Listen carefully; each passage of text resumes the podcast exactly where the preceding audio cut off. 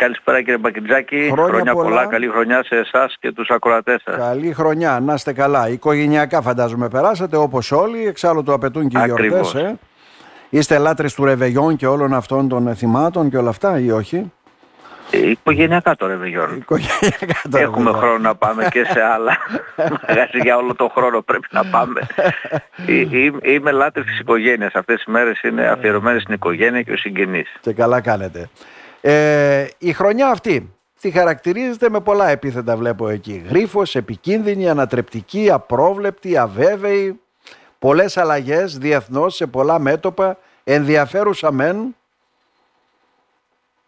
Πώς τα αποδίδετε αυτά, αυτό ήθελα να ρωτήσω. Ε, το, ο τίτλος του άρθρου που σας έστειλα έχει αυτό το χαρακτήρα. Ένα έτος καμπής που σημαίνει ότι ε, θα μεταφερθούμε σε ένα άλλο επίπεδο. Η δυναμική των διεθνών σχέσεων που αναπτύχθηκε τα προηγούμενα χρόνια και ιδιαίτερα το 2023 θα δώσει τη σκητάλη σε νέες εξελίξεις, σε νέες ισορροπίες. Ε, Σκεφτείτε ότι σε 50 χώρες του πλανήτη θα έχουμε εκλογές που είναι περίπου στα 4 δισεκατομμύρια ψηφοφόροι στην Ευρωπαϊκή Ένωση, στις Ηνωμένες Πολιτείες, στην Ινδία, επανεκλογή του Πούτιν στη Ρωσία, στο Ιράν.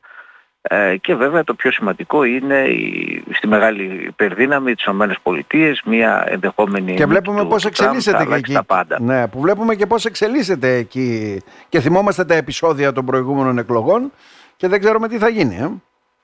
Ακριβώς διότι αυτό θα επηρεάσει σίγουρα και τις εξελίξεις ε, στο διατλαντική σχέση Ευρωπαϊκή Ένωση Αμερική, το Ουκρανικό, ε, η Μέση Ανατολή, επίσης στην παγκόσμια ισορροπία δυνάμεων ε, στον καινούριο πολυπολικό κόσμο που de facto έχει αναδειχθεί και θα ενισχύεται περισσότερο ρόλος στα, προ- τα επόμενα χρόνια ε, σε αυτό το δίκτυο BRICS που έχουν κάνει οι χώρες η Βραζιλία, η Ρωσία, η Κίνα, η Ινδία, η Νότια Αφρική από πρώτης πρώτου, από χθες δηλαδή, έχουν ενταχθεί τα Εμμυράτα, η Σαουδική Αραβία, η Αίγυπτος, η Αιθιοπία, το Ιράν.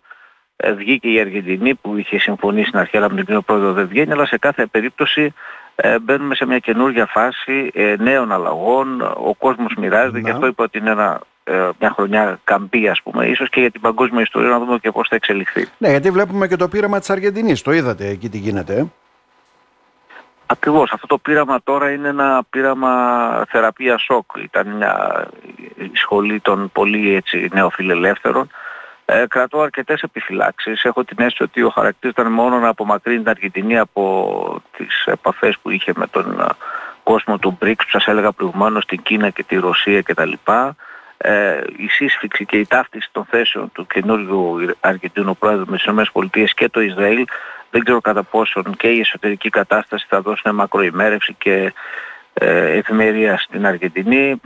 Μένει να αποδειχθεί. Κρατώ πολλές επιφυλάξεις πάντως. Ήταν μια εκλογή η οποία ήταν ε, πιο Ναι. πολύ αντίδραση στη μέχρι τώρα ε, κατάσταση. την Άρα οικονομική, λέτε αλλά δηλαδή- αυτή θα, θα βαθαίνει όσο περνάει Ναι. ο καιρός πάλι με τέτοια μέτρα. Λέτε δηλαδή ότι οι περισσότερες εκλογικές διαδικασίες και είναι πάρα πολλές στον πλανήτη σχεδόν θα απασχολήσουν 3,8 δις ψηφοφόρους όπως λέτε. Ε, ουσιαστικά ε, ε, ενδεχομένως μπορεί να αλλάξουν αυτή την εύθραυστη ισορροπία και τη σταθερότητα που υπάρχει. Θα μου πείτε τι σταθερότητα έχουμε αυτή τη στιγμή, τέλος πάντων. Αυτή την όποια σταθερότητα υπάρχει. Ε. Ακριβώς και θα επηρεάσει και ιδιαίτερα εμάς εδώ στην Ευρωπαϊκή Ένωση, στην Ευρώπη, γιατί έχουμε τις ευρωεκλογές τον, τον Ιούνιο. Αν είναι και Ε, ευρωεκλογές στην βέβαια. Ευρωπαϊκή Ήπειρο αυτή τη στιγμή φαίνεται ότι όλα τα πατριωτικά, εθνικιστικά, ε, κατά άλλους λαϊκιστικά ακροδεξιά κόμματα είναι έτοιμα να σαρώσουν ε, από τα γκάλοπ ε, σε μεγάλες χώρες όπως και χώρες που είναι αρκετά προοδευμένες. Δεν μπορεί να πεις ότι η Ολλανδία δεν είναι η Γαλλία ή η Γερμανία.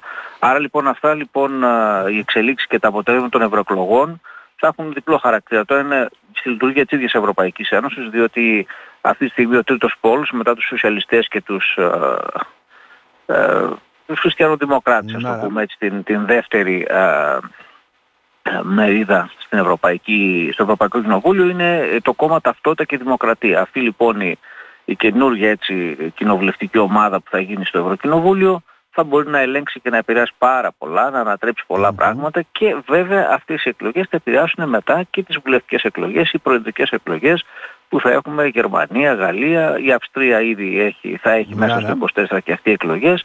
Οπότε όλη η πίτα ανακατεύεται στην κυριολεξία εντός εισαγωγικών. Μμμ. Τώρα βέβαια πριν Και πάμε αυτό στα σίγουρα θα δικά επηρεάσει μας, το μεταναστευτικό, το Ναι. βιωτικό επίπεδο των Ευρωπαίων, η οικονομία. σαφώς.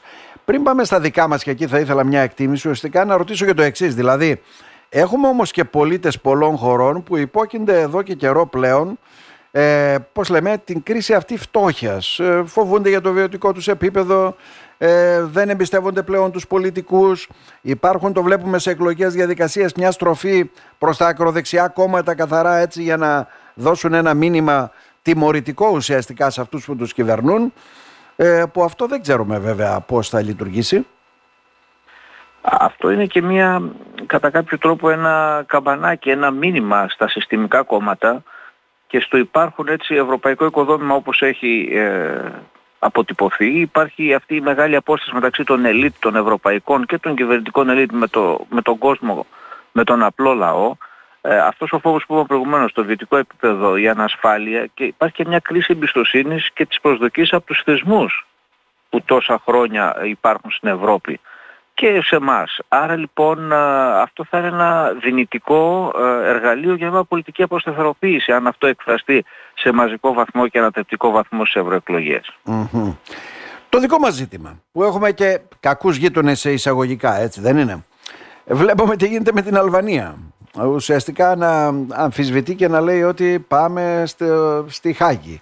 Βλέπουμε τι γίνεται με την Τουρκία που υποτίθεται υπογράψαμε σύμφωνο φιλίας συνεργασίας και πάλι άρχισε να ανεβαίνουν οι τόνια για σοφιά, αποστρατικοποιημένες ζώνες και ούτω καθεξής. Ουσιαστικά το 2024 κληρονομεί από το 2023 πράγματα που δεν έχουν λυθεί. Και αυτό με την Αλβανία 8 μήνες τώρα με, το, με την ελληνική μειονότητα και την φυλάκιση του Μπελέρη είναι να συμπεριφέρονται οι Αλβανοί στην Ελλάδα και στην ίδια την Ευρωπαϊκή Ένωση και μάλιστα και δεν θα έλεγα ότι ήταν και τόσο δυναμική η απάντηση της ίδιας Ευρωπαϊκής Ένωσης απέναντι στην Αλβανία. Σε κάθε περίπτωση έχουμε πολλά εργαλεία να... στα χέρια μας, αλλά δεν ξέρω για ποιο λόγο δεν κάνουμε μια πιο επιθετική πολιτική απέναντι στη γείτονα. Ε, στην ε, Τουρκία που είπατε, η Τουρκία δεν θα αλλάξει το βιβλίο, απλώς έγινε μια παράταση ε, χρόνου στα ζητήματα που έχουμε μαζί της.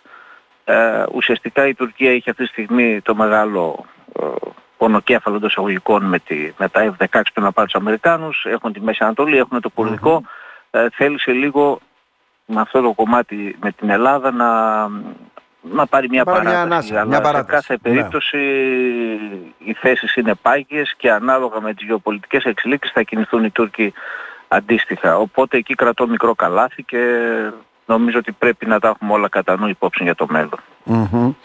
Άρα με όλα αυτά τα αισιόδοξα μηνύματα που μας δώσατε κύριε Μίτσιο ουσιαστικά τι να περιμένουμε για τη νέα χρονιά; Υπομονή.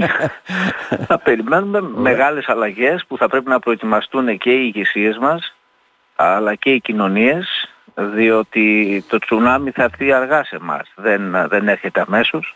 Άρα λοιπόν θα γίνουν διεργασίες και στη χώρα μας βάσει αυτών που θα γίνουν ε, στο εξωτερικό και πόσο αυτά θα επηρεάσουν και ε, τα ελληνικά εθνικά συμφέροντα. σκεφτείτε μια απομάκρυση της, Ευρω... της Αμερικής από τα ευρωπαϊκά δόμενα, μια ε, πτώση εντός εισαγωγικών του ευρωπαϊκού οράματος, της κοινωνικής συνοχής και ένα ζήτημα σε ευρωπαϊκές κοινωνίες, αυτά όλα σίγουρα θα έχουν αντίκτυπο και σε εμάς. Είμαστε πολύ κοντά και στην Ουκρανία, είμαστε πολύ κοντά και στη Μέση Ανατολή. Εκεί πάλι δεν έχει... Ε, εντελώς ε, αποσοβηθεί ο κίνδυνος ενός ευρύτερου πολέμου, το κρατάνε με νύχια και με δόν για να είναι καθαρά τοπικό.